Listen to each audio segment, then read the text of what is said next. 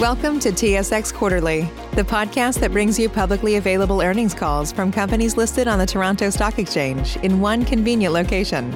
Gone are the days of looking through confusing websites. You'll find the important information right here. Enjoy the call.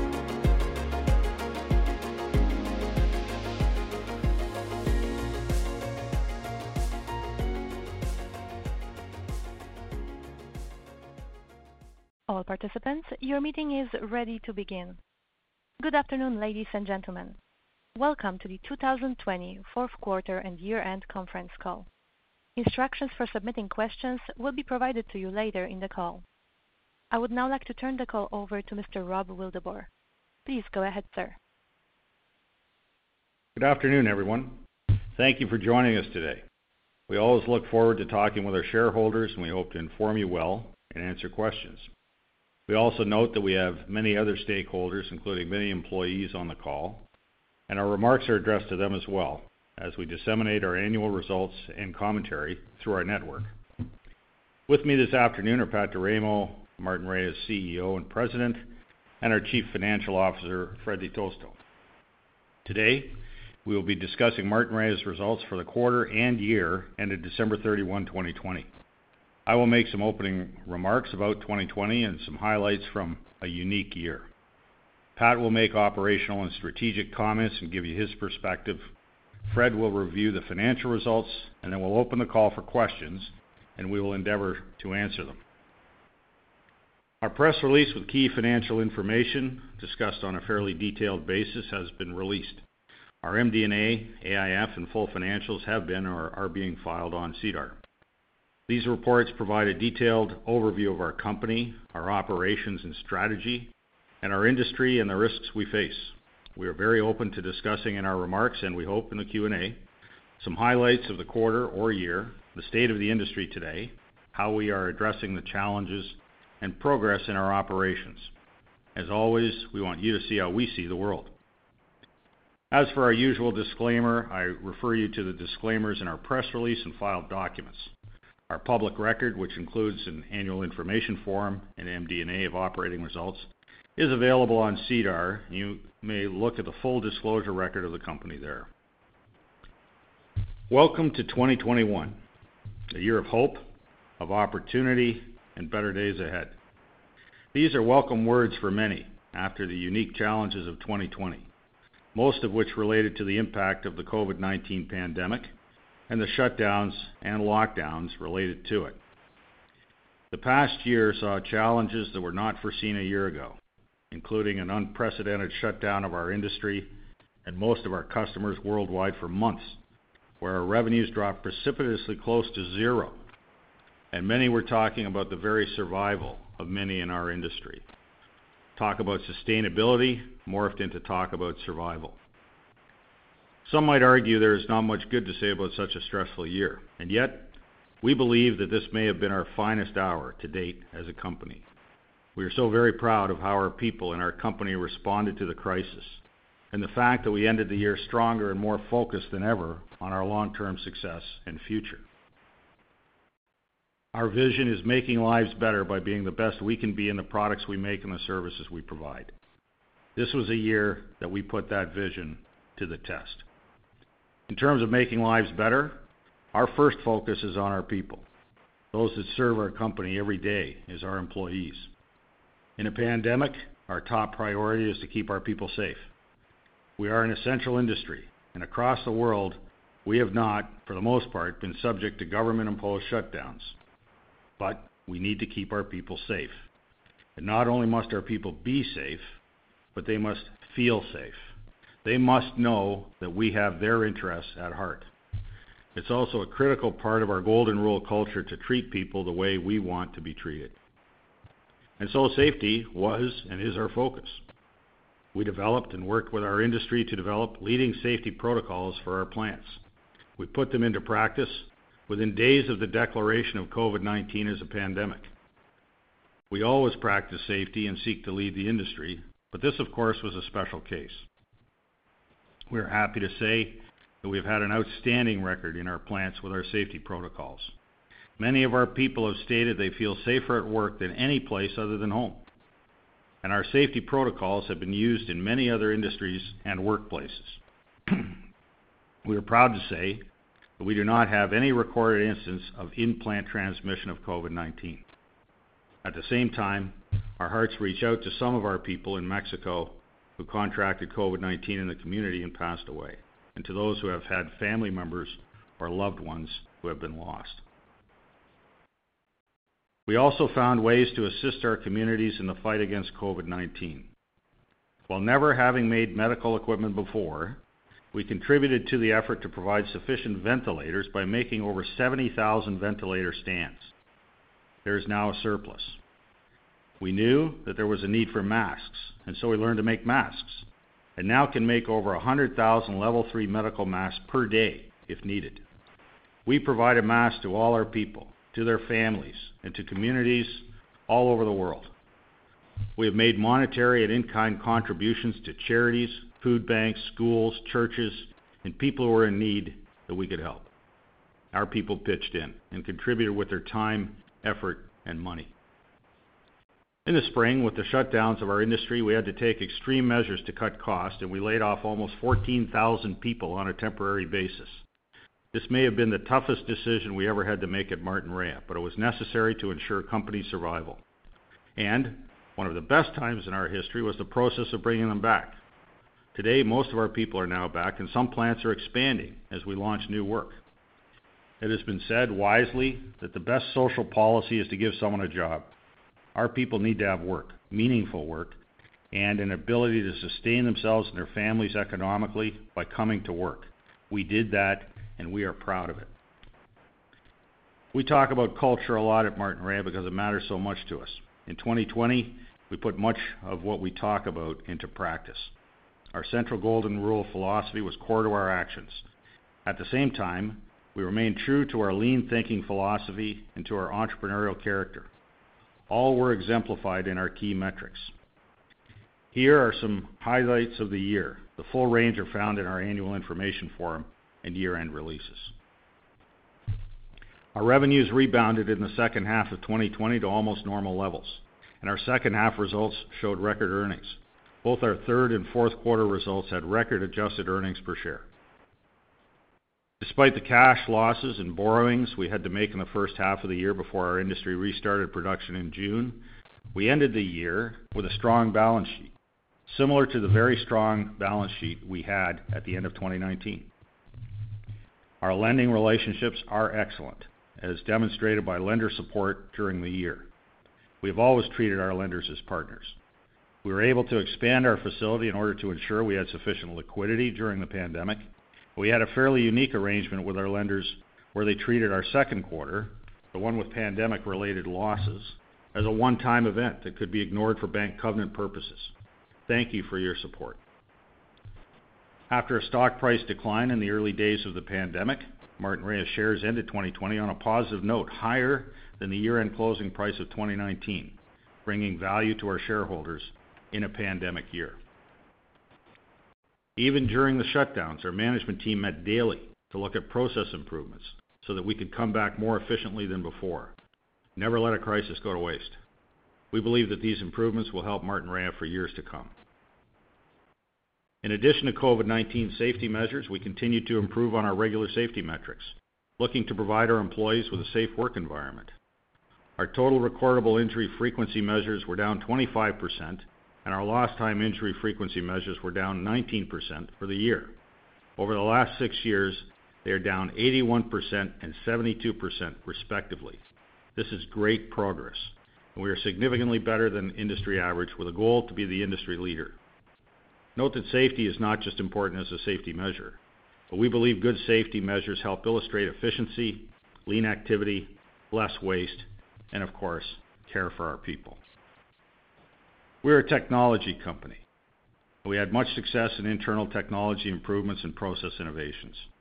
We also introduced some great new products, including a graphene-enhanced brake line now approved for customer use in 2021 that we believe is leading edge. Our partnership with NanoXplore, the world's leading producer of graphene, is a technological breakthrough strategy also. We had two very successful investments in 2020. Our investment in NanoXplore, which we increased during the year, has increased in value by over $80 million as we remain its largest shareholder. Our purchase of several metallic plants from Metalsa during the pandemic increased our metallic footprint in Europe, China, Mexico, and South Africa and brought us new metal-related technologies. We believe the value of the assets and what they will bring over the years is significantly higher than the modest purchase price. We have been very involved with national, state, and provincial governments in Canada, the United States, Mexico, and Europe in dealing with government policy and support, proper protocols, border issues, trade issues, testing and screening, and vaccination policy. Our industry, the automotive industry, is the largest manufacturing industry on Earth, and it is incumbent on us to lead the way out of both health and economic challenges. We are pleased at our industry performance and Martinrea's contribution to it. Many have worked tirelessly and productively to return our societies to something resembling normalcy. It's coming. And, as noted earlier, we believe we strengthen our culture in the face of challenges. We believe that our culture is and will be a sustainable competitive advantage for the company over the long term, and we believe it has driven the improving financial, safety, and quality performance in the past. In order to be sustainable for the long term, a company has to be profitable, safe, build great products, take care of its customers and people, and have a culture that is embraced by the people. Sustainable companies with great cultures will be around for a long time. We believe we have a company poised to excel in 2021, 2022, and beyond, and we are committed to deliver for our shareholders and all our stakeholders. We thank you for your ongoing support. We have a great future together. Now, here's Pat. Thanks, Rob. Hello, everyone. As noted in our press release, our strong momentum continued in Q4 with volumes that have not let up and margins above year-ago levels. Our Q4 adjusted net earnings per share came in at $0.55, just above the high end of our guidance range that we discussed on our Q3 call of $0.46-$0.54. Our adjusted operating income margin for Q4 was 6.2%, inclusive of our acquired Martinrea Metalsa Group, up from 5.6% in Q4 of last year. Production sales came in at 982 million, also inclusive of our Martinrea Metalsa Group, on the higher side of our range of $900 million-$1 billion. Excluding the acquired assets of Metalsa, adjusted operating income margin for the fourth quarter would have exceeded 7%, led by our North America and Rest of the World segments. A good result despite the renewed upward COVID trend this past November and December, where Mexico and Germany were hit particularly hard in some of the key facilities, impeding some integration and launch activities. Looking at our operations, currently we are seeing tremendous fluctuations in releases from many customers. This is a combination of the chip shortages and harsh winter weather in the Southwest U.S., all causing significant downtime to our customers. In Mexico, most customers saw production downtime due to the lack of natural gas caused by the winter weather in Texas. The weather and natural gas problems have subsided, but the chip shortage will persist for some time. In the short term, these issues are creating many disruptions to the automotive supply chain in Q1. While automakers are prioritizing production of high demand, higher margin trucks and SUVs, some of these platforms have stopped production for weeks at a time. These stoppages will have an effect on our Q1 results. Temporary losses include key products like the Equinox, Escape, and even some large trucks and SUVs. The good news is that overall demand is strong, and we believe the OEMs will make up as much production as possible in the back half of 2021. The low inventories could carry well into 2022, which would support high levels of demand for much longer.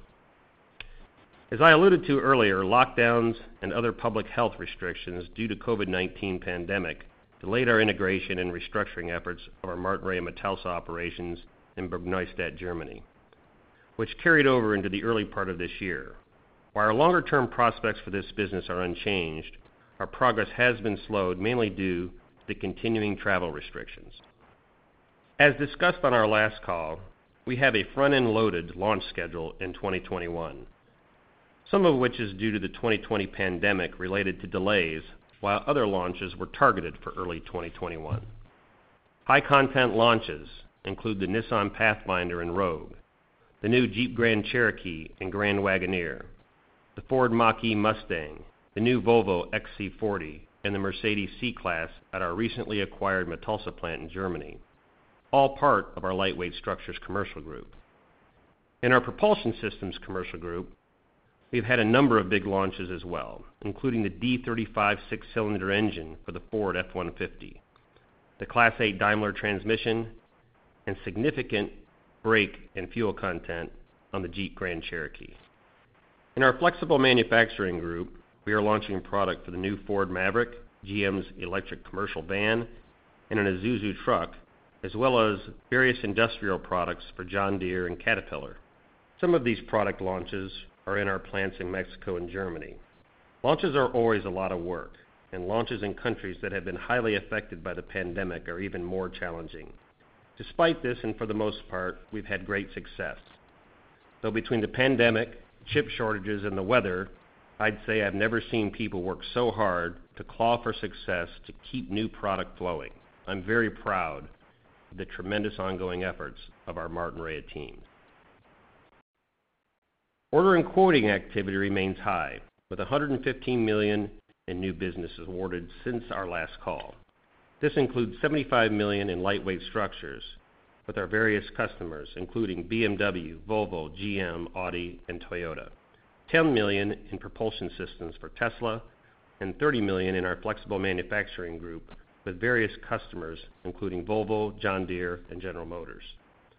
Of the 115 million in total new business awarded during the quarter, 45 million relates to pure electric vehicle platforms, including GM's new EV Hummer, the Tesla Model Y, and the Audi E6.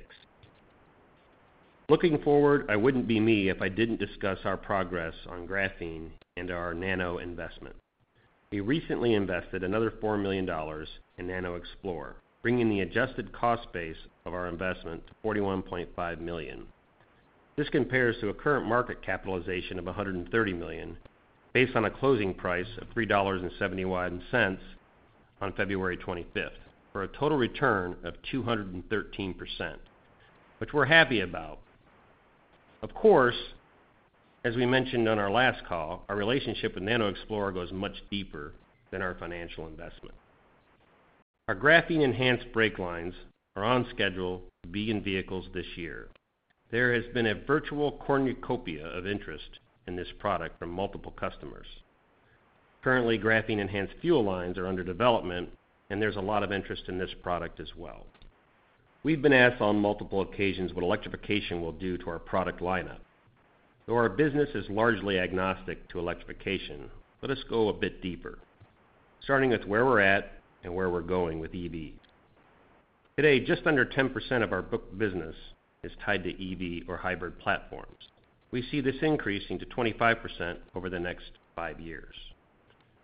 The expected shift is broadly in line with IHS assumptions regarding EV adoption rates in various regions, Asia leading the transition, followed by Europe, with North America moving more slowly, though we expect this may accelerate based on recent customer announcements. We have already won meaningful business on some key electric and hybrid programs, including the Daimler EVA2, Geely PMA1, Ford Mach-E, GM EV Hummer, Tesla Model Y, and the Audi Premium Platform electric platforms. And we expect the pace of EV wins to only accelerate. Looking at this evolution from a product standpoint, if you sum the products we produce in our Lightweight Structures, Propulsion Systems, and Flexible Manufacturing group divisions, roughly 80% of our current products are completely agnostic to the propulsion system, be it ICE, hybrid, or pure EV. For the remaining 20%, assuming the world goes 100% electric, the need for engine blocks and fuel lines dissipates at a relative rate. However, what is lost with these products can be made up with other products specific to EV platforms, such as battery trays, electric motor housings, and thermal management systems. We've already won some of these products, and we are in production with battery trays. We have taken a detailed product-by-product look at our business, and based on current and future products, we project that our opportunity on pure electric vehicle, as measured by the addressable content per vehicle, is actually greater than on an ICE platform. Specifically, we estimate our total addressable content per vehicle on an EV platform to be roughly $2,150-$3,800, compared to $2,000-$3,300 on an ICE platform. Part of the reason is due to the more complex, higher value-added nature of EV components compared to their ICE counterparts. Equally important here is that the majority of our heavy capital is flexible, specifically high and low pressure casting machines, stamping presses, weld lines, brake tube rolling and assembly, extrusion lines, as well as suspension assembly equipment. As we've said for years, the move to EV can benefit our business without detrimenting our capital investment. For more details on this topic, please see this quarter's investor newsletter titled Martinrea's Position in an Electric Future in the investor relations section of our website.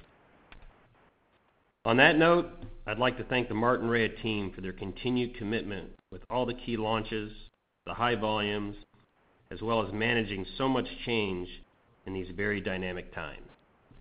And with that, I'll pass it to Fred. Thanks, Pat, and good evening, everyone. As Pat mentioned, Q4 was a very strong quarter for us. A record fourth quarter from an adjusted EPS perspective, with sales, adjusted operating income and EBITDA margins, and adjusted EPS above year-ago levels and in line with expectations. We're operating at or near pre-COVID demand levels in North America and China, with a slow ramp-up in Europe, which is quite impressive considering our industry essentially ground to a halt around this time last year. As previously noted, our team has done an outstanding job managing through a very challenging period. We thank them for their hard work and dedication to organization. Taking a closer look at the Q4 results, total sales in Q4 were up approximately 17% year-over-year, or approximately 5% excluding $108 million of sales from our recently acquired Martinrea-Metalsa Group. We achieved this result despite a 25% decline in tooling sales off a very high level in Q4 2019, as production sales increased 25%. Recall that Q4 2019 results were impacted by the UAW-GM strike, which resulted in approximately $65 million in lost production sales during that quarter. Volumes have recovered sharply from the rock bottom levels hit in Q2. Clearly, the automotive industry has bounced back more quickly than many expected. Vehicle sales have been robust, demand is high, and vehicle inventory levels remain low in North America, particularly on truck, SUV, and CV platforms, where we have the majority of our platform exposure. This bodes well for future sales. Adjusted operating income was $66.1 million, representing a 6.2% margin, an increase over the 5.6% margin we generated in the year-ago quarter. Excluding the operations of our recently acquired Martinrea-Metalsa Group, which had an operating loss of 3.9 million during the quarter on 108 million of sales, adjusted operating income margin would have exceeded 7%. Margins were driven by our North American operations, reflecting strong volumes and a positive year-over-year sales mix, lower tooling sales, which typically earn low margins, and productivity and efficiency improvements across the organization, partially offset by operational and launch-related inefficiencies at certain operating facilities, some of which can be attributed to the ever-changing COVID-19 pandemic and the operational challenges that have come with it. Government wage subsidies for active employees totaling $2.1 million also helped on a year-over-year basis, though as expected, the impact was much lower compared to the previous quarter. In Europe, we generated positive operating income, an improvement over the loss generated in Q3, though margins remain well below potential, reflecting a slower volume recovery and pandemic-related delays of the integration of our German Martinrea-Metalsa operations, as previously mentioned by Pat. These integration delays are likely to delay the Martinrea-Metalsa Group achieving its break-even EBITDA target in 2021. Notwithstanding, the longer-term outlook for the acquired business is still intact. We continue to feel very good about the acquisition and its prospects for the future. Our Rest of the World segment continues to generate strong results, hitting a healthy 12.9% operating margin in Q4, a level indicative of the long-term potential of the business. Moving on to earnings quickly. Q4 adjusted net earnings per share was a solid $0.55, as Pat noted, a record for Q4, driven by our sales and margin profile for the quarter. A lower effective tax rate also contributed to the EPS for the quarter. Going forward, we expect the tax rate to normalize and approximate an annual rate of 27%-28%, subject, of course, to mix of earnings and any changes to tax rates in any of the countries we operate in. Free cash flow, as defined in our MD&A for Q4 2020, was essentially break even for the quarter, inclusive of 100.4 million dollars in cash CapEx. Certain new program capital additions, previously delayed during the second quarter COVID-related shutdowns, moved into the back half of the year, in particular the fourth quarter, as preparations for new program launches resumed as things got back to normal from a program cadence perspective. CapEx additions for the year were 303 million dollars, including 21 million of CapEx related to the acquired Martinrea-Metalsa operations. CapEx for 2021 is now expected to increase to approximately 325 million dollars, including the Martinrea-Metalsa Group, based on our current backlog of business, inclusive of some recent new business wins, capital required for a number of customer-driven engineering changes, and additional capacity to be put in place due to stronger than expected volumes, and as a result of some spend moving into 2021 from 2020. Further, recall that in Q3, we benefited from a large inflow of production-related working capital. We indicated on the last call that a portion of it was timing related and will reverse in coming quarters.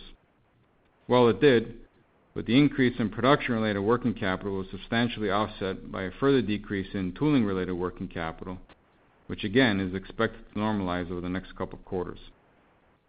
Notwithstanding, 2020 full year free cash flow was strong, ending the year at 62 million dollars, far exceeding our original expectation of break even.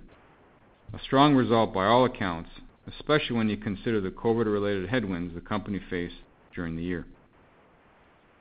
Further, our balance sheet continues to be strong. Given our end-of-year net debt position, which was essentially flat compared to Q3 levels, and continued strong EBITDA performance, we were able to further reduce our net debt to adjusted EBITDA ratio to 2.11x and approximately 1.6x for bank covenant purposes, reflecting our amended credit agreement, allowing us to exclude Q2 2020 EBITDA from the calculation. Our leverage ratio remains within our comfort range and well below our bank covenant maximum of 3x. We ended the year essentially back at pre-COVID-19 net debt levels, and we funded an acquisition during that time, among other things. A very good result and reflective of the strength of the business. Finally, looking forward, while our performance in the fourth quarter was strong, our business continues to face some challenges, which Pat discussed earlier. Raw material shortages is another headwind we in the industry are currently dealing with, which has driven material costs up significantly, in particular as it relates to the price of steel and aluminum. These higher commodity costs do not necessarily directly impact our steel metal forming business, since we are predominantly on OEM resale programs, but it does impact our aluminum business on a temporary basis. Our sales contracts in aluminum have mechanisms in place to treat the cost of aluminum as pass-through, by proportionally increasing our customer pricing when the cost of aluminum increases, and vice versa when it decreases. But it is done at set times during the year, on average every three months.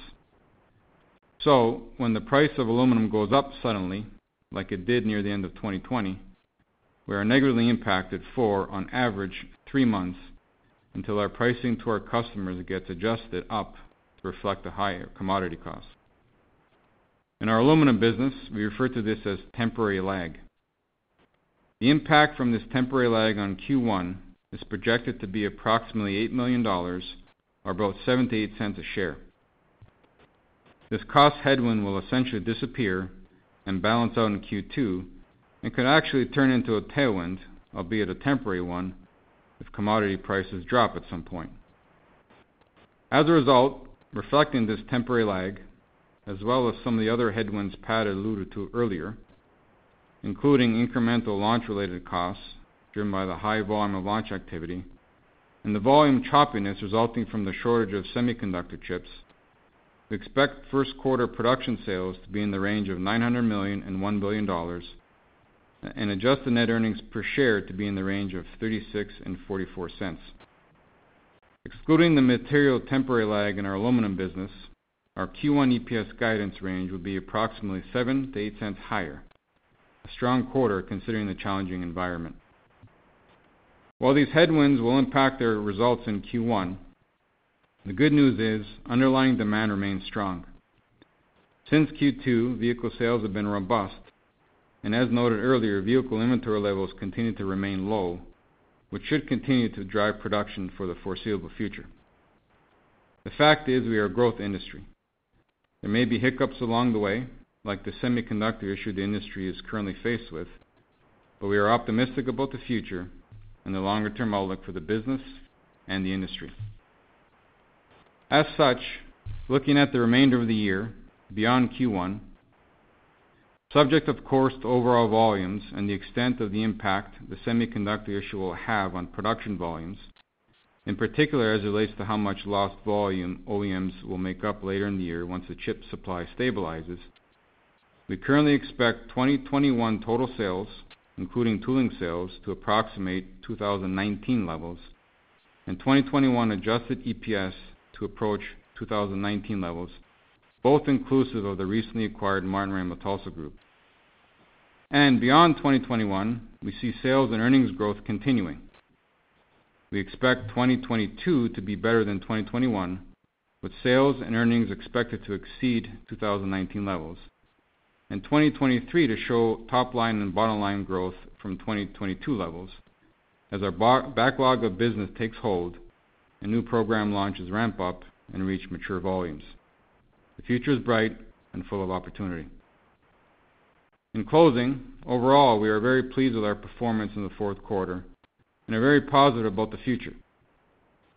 While our business and industry are facing some near-term challenges, we remain fully confident in our team as well as the longer-term prospects and outlook for the business. That concludes our remarks. Thank you for your attention this evening. Now it is time for questions. We see we have shareholders, analysts, and competitors on the phone, so we may have to be a little careful here, but we will answer what we can. Thank you for calling. Thank you. We will now take questions from the telephone lines. If you have a question and using a speakerphone, please mute your handset before making your selection. If you have a question, please press star one on your device's keypad. You may cancel your question at any time by pressing star two. Please press star one at this time if you have a question. There will be a brief pause for the participants register. Thank you for your patience. And the first question is from Michael Glen from Raymond James. Please go ahead. Hey, uh, good evening, everybody. Um, Fred, uh, I think you said. Can you repeat the CapEx for next year? Did you say it was 325 million next year? 2021. Approximately 325 million, yes. Okay. So that it feels like that's an incremental bump from what we what at least I was thinking of. Can you, um like, in terms of that ramp up, is there some delta there in terms of some added programs that we're thinking about? Um, yeah. So I outlined this in my opening remarks. There's really four drivers to it. Um, we've uh, won some incremental new business that was not originally contemplated in our original estimates.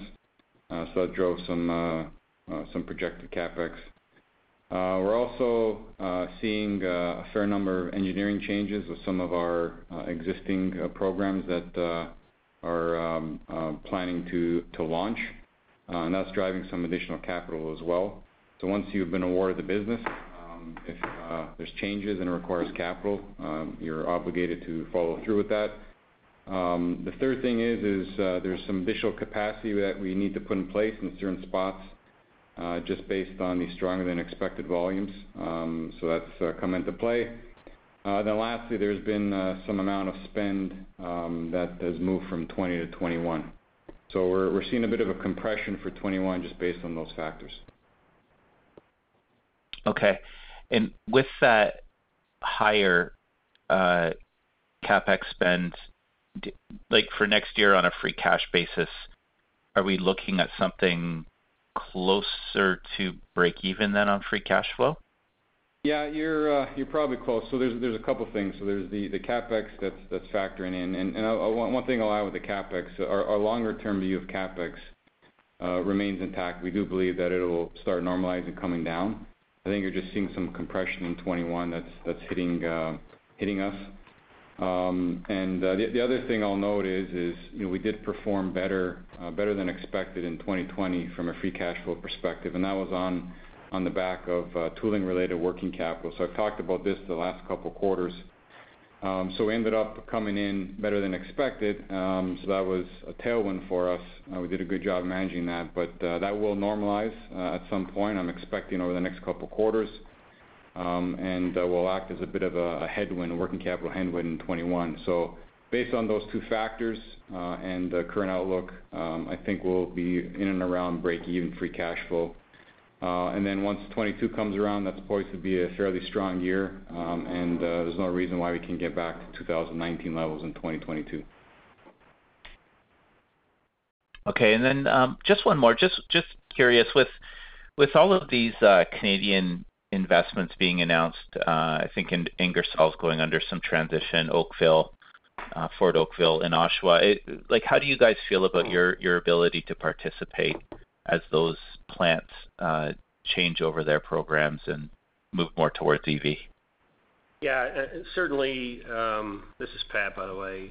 Certainly, as those programs uh, get formed, if you will, you know, some of these discussions, the actual model and timing has not been laid out. But um certainly our expectation is we have capacity here. We're servicing those plants now with the Canadian capacity. So the expectation would be we'd have a very good position to win some of the new work as it's announced, and we receive the RFQs and so forth. It's still a little early in some cases.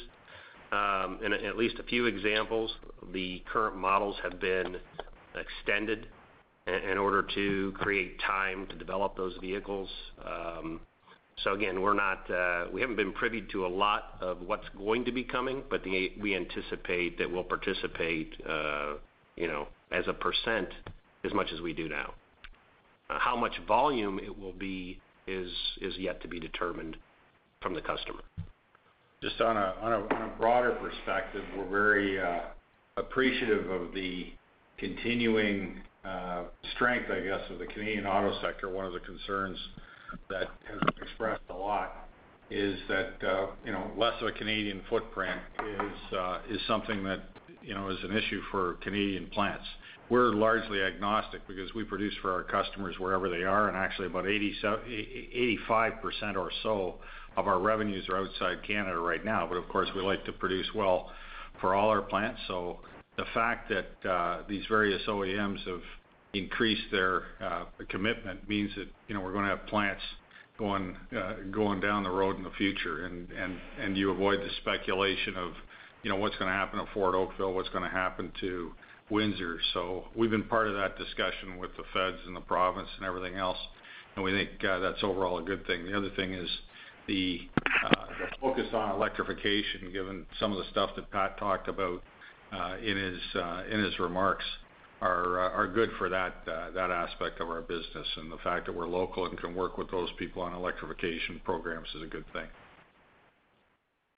Okay. And uh, again, I would expect that the capital that we have invested in those plants, for the most part, will be able, especially the flexible capital that we've talked about in the past, will be able to apply pretty readily.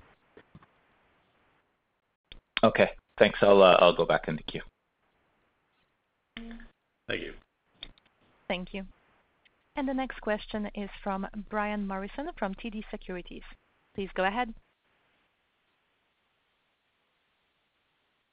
Mr. Morrison, please make sure your line is not muted. I apologize. It was muted. Good evening, guys.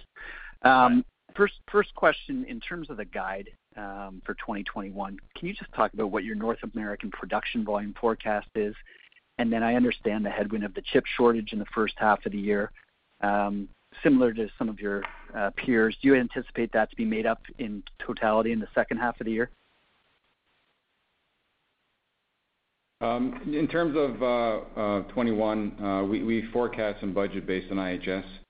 We make some adjustments depending on um, information that we directly obtain from the customer. But broadly speaking, IHS is driving our outlook.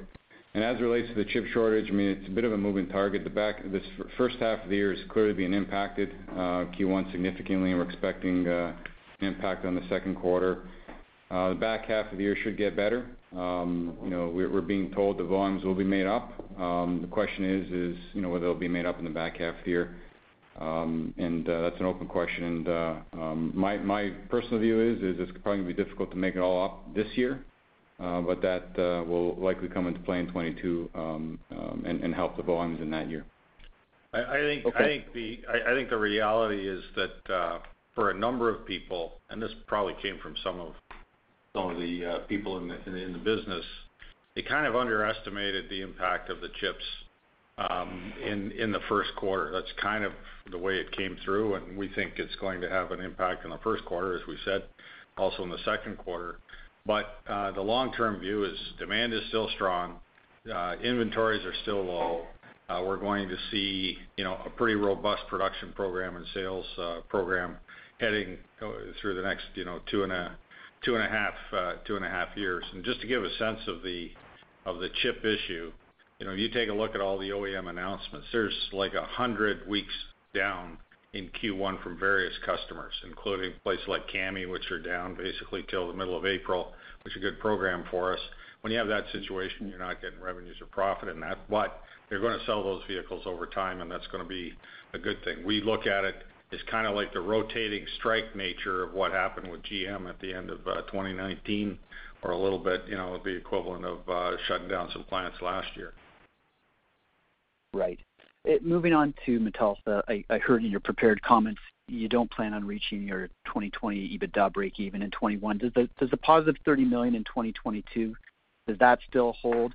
And then is is it fair to say that Metalsa is about 100 basis point drag on the operating margin this year, which would probably imply that you're going to get somewhere in the neighborhood of 9% operating margin ex Metalsa in the second half? Does that does that all sound correct to you? First off, in terms of Metalsa, and really the core activity here is in the German plant. The other facilities that we acquired are actually doing quite well. Uh so the task has always been and continues to be turning around that facility. And uh all these travel restrictions and pandemic-related delays and so forth, you know, have obviously pushed that back a few times. Um, you know, we've we've done a number of these in the past, and we're really good at it, but we've never done one in the middle of a pandemic. Uh so it's created some some challenges and some further delays here. With that said, the longer-term outlook for the business is still intact. Um you know, assuming things open up and we're able to get people in and get the activity moving, we believe we can uh you know potentially hit 30 million next year. We're not ready to give up on that yet. Just a matter of how the next few months go. I anticipate that over the course of the year, you know, things there will get better, and then uh you know uh the expectation is is you know, near the back half of the near the end of the year, on a run rate basis, we we may end up being positive. Uh and if you exclude Metalsa, yeah, I mean, if you look at our Q3 margins, I mean, they were north of 9%. This quarter, a little less so, but yeah, the rest of the business has been doing quite well in this volume environment. Yeah, I could reiterate what Fred said about the you know, five of the six plants are actually have come around quicker than we expected, uh, which is good news. Um, but every time I talk about the fact that we're going to get some people over there and get busy, uh, and the pandemic actually gets a little better overall, it seems like the borders get harder to cross. And it's been very frustrating and slow, but we do have people there now, and we are making progress. Uh, It's just not super predictable relative to being able to get people in and out of there the way we need to. Right. Just a very uh, brief, just a very brief comment on the borders. Like, the uh, uh, chaos at the borders from our various lockdown regulators and everything else is an incredible pain for our industry, and it's quite frankly ridiculous. Everything's getting better, um, except for the government policy that we're seeing. It is just absolutely outrageous, and we've expressed that view. Um, we're seeing a tremendous opening in the United States, in a lot of different places. We've stayed open as an industry in terms of production, but uh, you know, when you have issues sending people into Germany because they can come back and get quarantined for 14 days uh, in a hotel somewhere, it's just uh, simply outrageous. And uh I would say that just about everyone in our industry is saying the same things. We're just, uh, it's time to move on. There are good things happening, um, uh, and we've got to recognize that. Okay.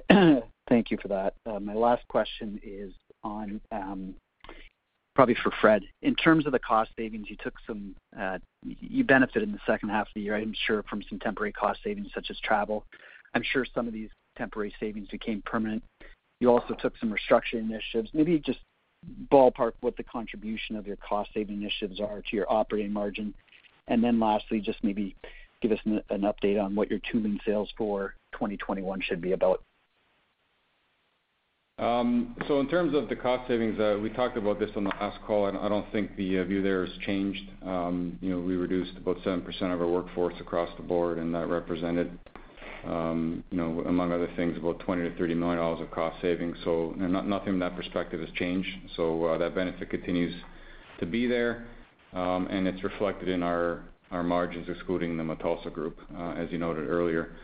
Uh, and in terms of tooling sales, um, so you know, obviously, this year was a little lower than we had anticipated. It was past year, 2020, Uh, just based on some of the delays, uh, that's coming off a very high year in 2019. I don't see us getting back to that level in 2021, uh, but it'll probably be something more normal, um, you know, in the range of 200 million-250 million, give or take. And again, that's quite volatile as well, just based on PPAPs and timings and so forth. Um, so it's not always easy to predict. Sorry, did you say 250 million? Yeah, 200 million-250 million, correct. All right. Thank you very much for your response. Thanks. Thank you. And the next question is from Mark Neville, from Scotiabank. Please go ahead.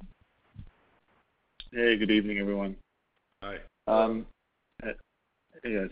Um, if I maybe ask the Metalsa question, I guess, a different way. I'm just, you know, with the break even maybe being pushed out, um, and then for 2022, uh, I guess, roughly how far or how many months or how far behind do you think you sort of are uh, at this point?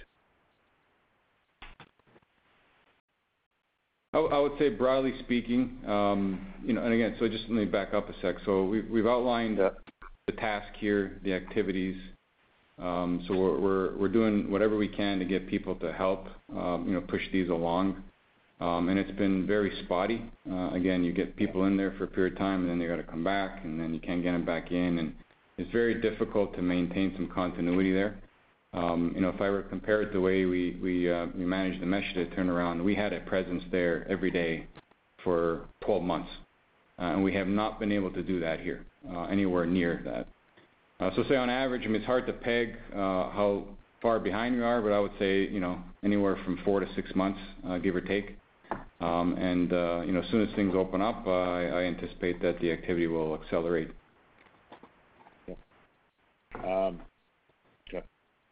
I guess just on that, if I guess I'm thinking the, again, to go from 0 to 30 million, um, I presume it's not sort of all dependent on, you know, fixing just one plant. I guess, is there some sort of volume assumptions in there and sort of mix? I'm just curious, what else sort of bridges the gap from 0 to 30 million? Well, operationally, it's it's really the German facility, but the other aspect to it as well is is, you know, there's a backlog of business that we're gonna be launching there as well. So, you know, some of that business will be coming online over the next couple of years, um, and uh, that will uh will help, um, you know, turn the margin profile uh, to what we're more accustomed to. Okay. Um, maybe just on the raw materials, just so I understand, again, it's all aluminum, the Q1 hit or the Q1 impact, So I understand the pass-through. Is it sort of, is that on 100% of, I guess, the business, or is it a certain percentage and the rest you got to go negotiate? I'm just sort of curious how it works. Um, the vast majority of our aluminum contracts have uh, these type of uh, uh, adjustment mechanisms in place. So I would say 100% of our aluminum business is subject to this temporary lag. Right. Okay. Maybe just one question on the EV, just so I guess understand it. Um, again, the CPV is higher, and again, there's certain products obviously that I guess go away, um, including engine blocks. But the stuff that sort of is incremental, battery trays, I think you mentioned, uh, motor housings and thermal. Thermal. Um, so you have product or you are producing sort of the battery trays, and you've won contracts or you've won work um, for the motor housing uh, motor housings and thermals. Is that correct? Yeah. We have thermal products. We have uh, battery trays in production, and we've won motor housing. It just it's it's in engineering now. It hasn't been launched. So in each of these areas, uh, we have you know different phases of progress, but it's ongoing. Um, but again, I guess, you know, to sort of on that CPV sort of potential, uh, is there anything in there, I guess, that you you haven't won any business that sort of um, makes up that CPV again? Or is it all this that and you have real real contracts today? Yeah. We have real contracts and have RFQs, uh, and we have production. So we we pretty much uh, on the products that we discussed. Now, there's many products that we're not gonna build, um, but uh, or we don't build yet. Um, but for the things that we discussed on the call, yes. And generally, when we say we won something, it's 'cause we have a contract for it. Yeah. Yeah, no, I guess. To me, one of the big wins, you know, one of the most interesting wins we had is a motor housing. You know, it's interesting, you know, when you look compare an engine block to a motor housing, an engine block weighs a lot more. So you say, "Well, geez, that's a better product to have." But we get paid for complexity more than we get paid for weight because as Fred said, you know, the aluminum passes through ultimately. So complexity is important, and things like motor housings can be very complex parts, so they can be lucrative at times. Right. Okay. Appreciate that, and I appreciate the clarity, Rob.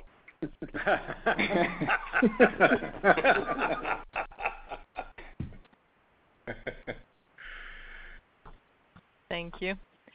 And the next question is from Peter Sklar from BMO Capital Markets. Please go ahead. Um, Pat, on the uh, the Metalsa plant in Germany, I'm wondering if you can describe from an operational perspective, like what the issues are. Is it processes or labor or the capital you have in the plant, you know, pricing, capacity utilization? You know, what exactly are the issues there? You pretty much described them all. Hey, I mean, you wanna go? Different pieces. Uh, I would tell you if you compare it to to our other plants, and I'm being serious, we have all those all those issues, and we have opportunities. The good news is, um, uh, a month ago, the guy who runs the Metalsa group came back from Germany. He was able to get in there, and we went through his report. And there's a significant amount of low-hanging fruit, but it takes resources to help get that plant in line with the way we run things, and we just haven't been able to get them there. So, you know, it's not gonna take a lot of capital to to uh, Uh, improve the situation. It's gonna take a lot of practice. There is excess labor for sure, um, and uh, you know, scrap and those types of things. We do have uh, some pricing issues, some of which we're gonna be able to address as it turns out. So um, we're gonna get there. It's just been having the right people there for the right amount of time. As Fred said, when Meschede was resolved, you know, they had a team there for over a year, and we haven't been able to do that. But but we will be able to do that. We have a lot of people lined up. We have people there now. Um, it's just getting them back and forth that's really become a headache for a lot of folks. You know, it's a lot of anxiety when you're coming back from from Germany after being someplace for a month and wondering if you're gonna have to spend two weeks in a hotel, or get to see your family. So those those things stress a lot of people out at times. I also don't lose sight of the fact that, you know, the rest of the plants we acquired are are doing quite well. Doing very well. Plants in China are, you know, performing well financially. The one in Mexico is doing quite well. Um, The one in Tuscaloosa ramping up a big program there, and it will, uh, you know, be a key contributor to our portfolio down the road. So we're quite happy with the overall picture, but, you know, we knew from the beginning that, uh, you know, the task was Germany, and uh, we're on it. That's right. Okay, um, just wanted to move on to this whole semiconductor issue. IHS has been kind of quiet so far on their Q2 production outlook. So I'm just wondering, are you seeing the Q2 releases yet? And do you have a view on, you know, how bad it could be in Q2? Well, you know, the problem, Peter, is it changes. You know, even in the last two days, it's changed substantially, and it's not something we're getting a lot of warning about. It'll, you know, a couple of days out, they'll announce next week we're down. So I think the part of the problem is the reason they're not uh, talking about it is because the industry and the OEMs are very blind to this.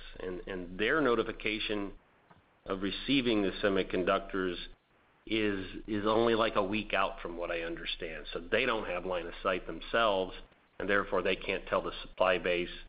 And I think everybody's afraid to guess at this point. My guess, which I'm not afraid to make because that's all it is a guess, is that we're gonna be bumpy uh, into Q2. How long into Q2 or whether it goes into Q3, it's hard to say right now. As a matter of fact, I mean, it's already flowed into Q2 because earlier this week, GM announced that CAMI. Yeah, April. Mid-April. Fairfax down mid-April. SOP down to the end of March. Right. Um, Um, I think we're gonna see more, certainly. Having said that, this problem will resolve itself. Yeah, when you've it will. When you've got the White House having discussions with Taiwan saying that, you know, your semiconductor company, which is the largest producer in the world, should be thinking about focusing on making parts for the automotive industry, and we'd really appreciate that. Probably tied subtly to the fact of having aircraft carriers in the seas around Taiwan in the South China Sea, um, you're gonna get some uh, focus, I think. And uh that's the first thought. The second observation is, you know, some of this lumpiness, it's all kind of pandemic and lockdown related, right? Like, we know that the uh, chip makers basically are trying to sell their capacity. They thought that they had extra capacity um, uh, and would have extra capacity for a while, so did the OEMs. And so it's an adjustment in the supply chain, just as we've seen adjustments in a number of places, including steel. and Aluminum. Yeah. And it's not just it's not just the chips. It's it's a lot of materials that are under stress, a lot of raw materials. And know, Uh, the good news is is that uh, they're getting some time to adjust. But I think if you didn't have the chip shortage, uh, there would probably be a steel shortage or an aluminum shortage right behind it, or or probably even more likely, a resin shortage. Right. Okay. Um, Fred, I just wanna ask you, like, I think the depreciation level in the fourth quarter kind of jumped to a new level. Was there just some catch up from the earlier quarters of the year, or is the depreciation charge in the fourth quarter the new level? Um so we had some uh, new equipment come online uh, with some launches. Um so that, um, for the most part, what drove it. Um, and uh, I would expect that to continue. So that would be a new baseline. Okay. And then just lastly, um, I'm looking correctly, like, it looks like Europe had quite a bounce back quarter in terms of profitability, you know, relative to where you were uh, in the earlier quarters of the year. And so I'm just wondering if you can talk, like, what happened there for such a strong result in Europe? Yeah, I mean, ultimately, it was driven by volume. Um so the the recovery in Europe has uh, lagged um, North America and uh, China. Um, and uh, sequentially, we saw a higher volume in Q4 compared to Q3. Uh, that's really what drove it. The Metalsa facility in there, I would say it was similar quarter-over-quarter, so it was really volume driven in the rest of our business. Okay. Thanks so much. That's all my questions. Thank you. Thank you. Thank you. Once again, please press star one on your device's keypad if you have a question. And the next question is from Krista Friesen from CIBC. Please go ahead. Hi. Thanks for taking my call. Uh, you've made good progress delevering over the past few quarters. Could you discuss how you think about your buyback and returning cash to shareholders at this point? Um, it's something, you know, in terms of capital allocation, we've basically said first invest in the business, keep a strong balance sheet. and uh and look at uh, certain investments, including technology investments, and then and then look at distributions to shareholders. So I think it's something that we'll we'll talk about. Um, uh, I don't think we're going to do um, buyback in the first half of the year. We'll see where we go. Um, I think that, uh, and this is talking lot of uh, a lot of our people and a lot of our shareholders as well. I think we we've said we we're comfortable at the 1.5 to 1 range in terms of debt to EBITDA, and uh and that's a place we'd like to be. We're there pretty well for bank covenant purposes, Um, but you know, we wanna be comfortable there before we assess uh, some of the things that we're doing. I hope that's It's a bit of a fudgy answer, but you know, certainly something that we that we uh, uh, bear in mind. We just think that you know, we're still in a pandemic, um, and you know, we've got a lot of launches. We see some uncertainty in that type of stuff, so we wanna be prudent and uh and that's our thinking right now. That makes sense. And just on CapEx, uh, I just wondering where you think your CapEx intensity normalizes out to, and if you think you can get to maybe a mid-single digit percentage of revenue closer to where some of your peers are.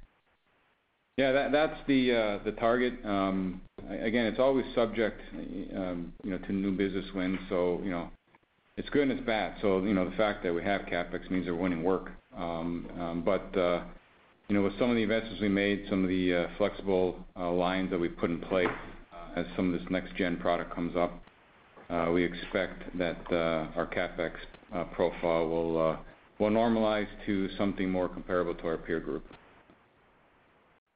Great. That's great. And then I was just wondering on your um, cash flow from operations is pretty much at a 100% conversion rate from EBITDA, and I realize there will be some moving parts in working capital over the next year. Um, but do you think this 100% conversion is sustainable long term? Um, well, with some growth, uh, you know, you'll have some uh, working capital um, headwinds there, obviously, uh, as you continue to grow, and we do expect some growth in our business.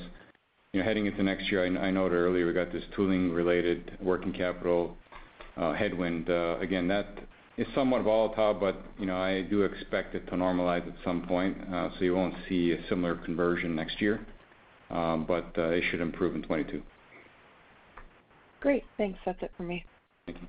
Thank you. Thank you. There are no further questions at this time. I would like to turn the meeting back to Mr. Wildeboer. Well, thank you very much, uh, everyone for participating on the call.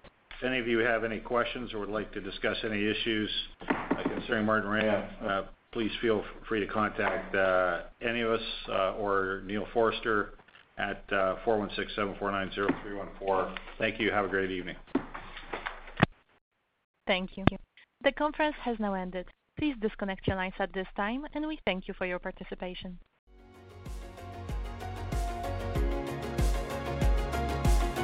Thank you for listening to TSX Quarterly. If you enjoyed the cast, remember to leave a good rating. And remember, for any additional inquiries, please consult the company's investor relations section on their website.